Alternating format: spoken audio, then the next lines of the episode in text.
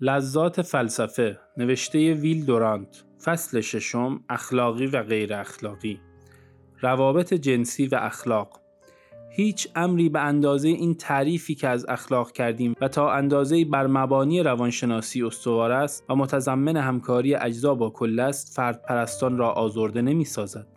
آنها اعتراض خواهند کرد که تنها اخلاق صحیح در هوشیاری است. یا پا را فراتر گذاشته مانند آناتول فرانس خواهند گفت که اخلاق فقط در حفظ بهداشت است. اما ممکن است که تبهکاری به تمام لوازم پاکیزگی و بهداشت عمل کند ولی ثروتی بیکران از فروش مواد مخدر بیاندوزد یک نخست وزیر فرانسوی ممکن است در هوش و استعداد بینظیر باشد. ولی یک میلیون فرانسوی را به خاطر تقسیم آلزاس و لرن به کشتن دهد. یک شهوتران پاکیزه و مقید به اصول بهداشت ممکن است فحشا را بر ازدواج و سگان کوچک را بر کودکان و فنای مملکت را بر قدرت آن ترجیح دهد. هوشیاری اگر منجر به کمال و حکمت و خردمندی گردد خوب است. اما در دوره‌ای که هنوز به چنین کمالی نرسیده ایم چه کنیم؟ آیا پیش از آن که مردم هوشیار را به درجه حکمت و کمال بلوغ برسانیم از قتل و دزدی پرهیز خواهند کرد؟ نه ما باید از همان ابتدا با شکیبایی به جوانان تعاون و همکاری تعلیم دهیم و این کار را با عادات و احساسات فردی که رو به رشد می رود بار بیاوریم. حتی به هوشمندان نیز باید حس گرایش به کل و اجتماع را که موجب تهدید آنهاست یاد دهیم.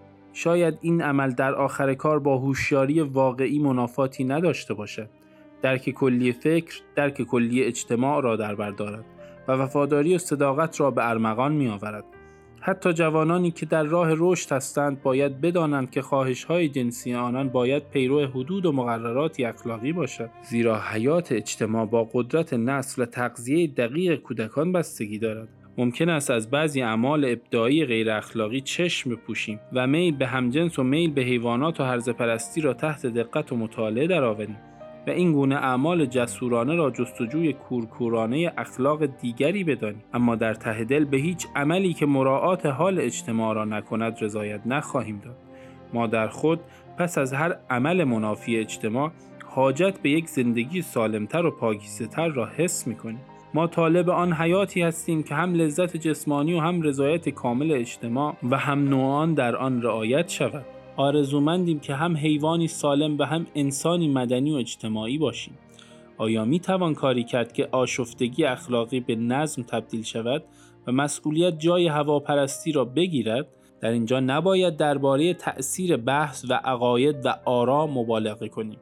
این تغییری که در روابط جنسی مشهود است مولود اندیشه و تفکر نیست و این گونه امور از برهان و قیاس وحشتی ندارد. ما اکنون در دوره انتقال اقتصادی غیر شخصی هستیم که در حیات اخلاقی ما مؤثر افتاده است. اگر اندیشه ما در این جریانی که سیر تاریخ را معیم می دارد واقع نشود امواج آن ما را به کنار خواهد زد و ما مجبوریم که ناتوان و درستکار در کنار بمانیم. اما عشق به درک و فهم ما را راحت نمی‌گذارد. باید درباره علل و نتایج این تغییر اخلاقی بررسی کنیم و امیدوار باشیم که در اینجا نیز مانند همه جا دانایی توانایی باشد و سراحت موجب تسلط و کفایت. پس باید از اول شروع کنیم و آن پرتوی عشقی را که در هر قانون نامه اخلاقی منعکس است و مایه فنای فرد و بقای نسل است تحت مطالعه درآوریم. باید درباره صفات آن دو جنس که جذب و دفع آنها مسائل اخلاقی جنسی را به وجود می آورد بررسی کنیم. در آزادی زن تحقیق کنیم و نتایج این آزادی ناگهانی را در اخلاق اصر خود و آینده بشریت در نظر آوریم. در این صورت با مشکل شکست ازدواج با علم به علل و اسباب آن مقابله خواهیم کرد و با تواضع برای حل این مشکل به ترتیبی که با سعادت و سلامت جامعه سازگار باشد پیشنهادهایی طرح خواهیم کرد. سرانجام علم اخلاق را از عرش به روی زمین خواهیم آورد. و درباره تربیت کودکان و شکلگیری خوی و عادات بحث خواهیم کرد تا به این ترتیب دایره امور کامل شود. برای ارتباط با ما ID صوفی underline couple را در اینستاگرام جستجو کنید.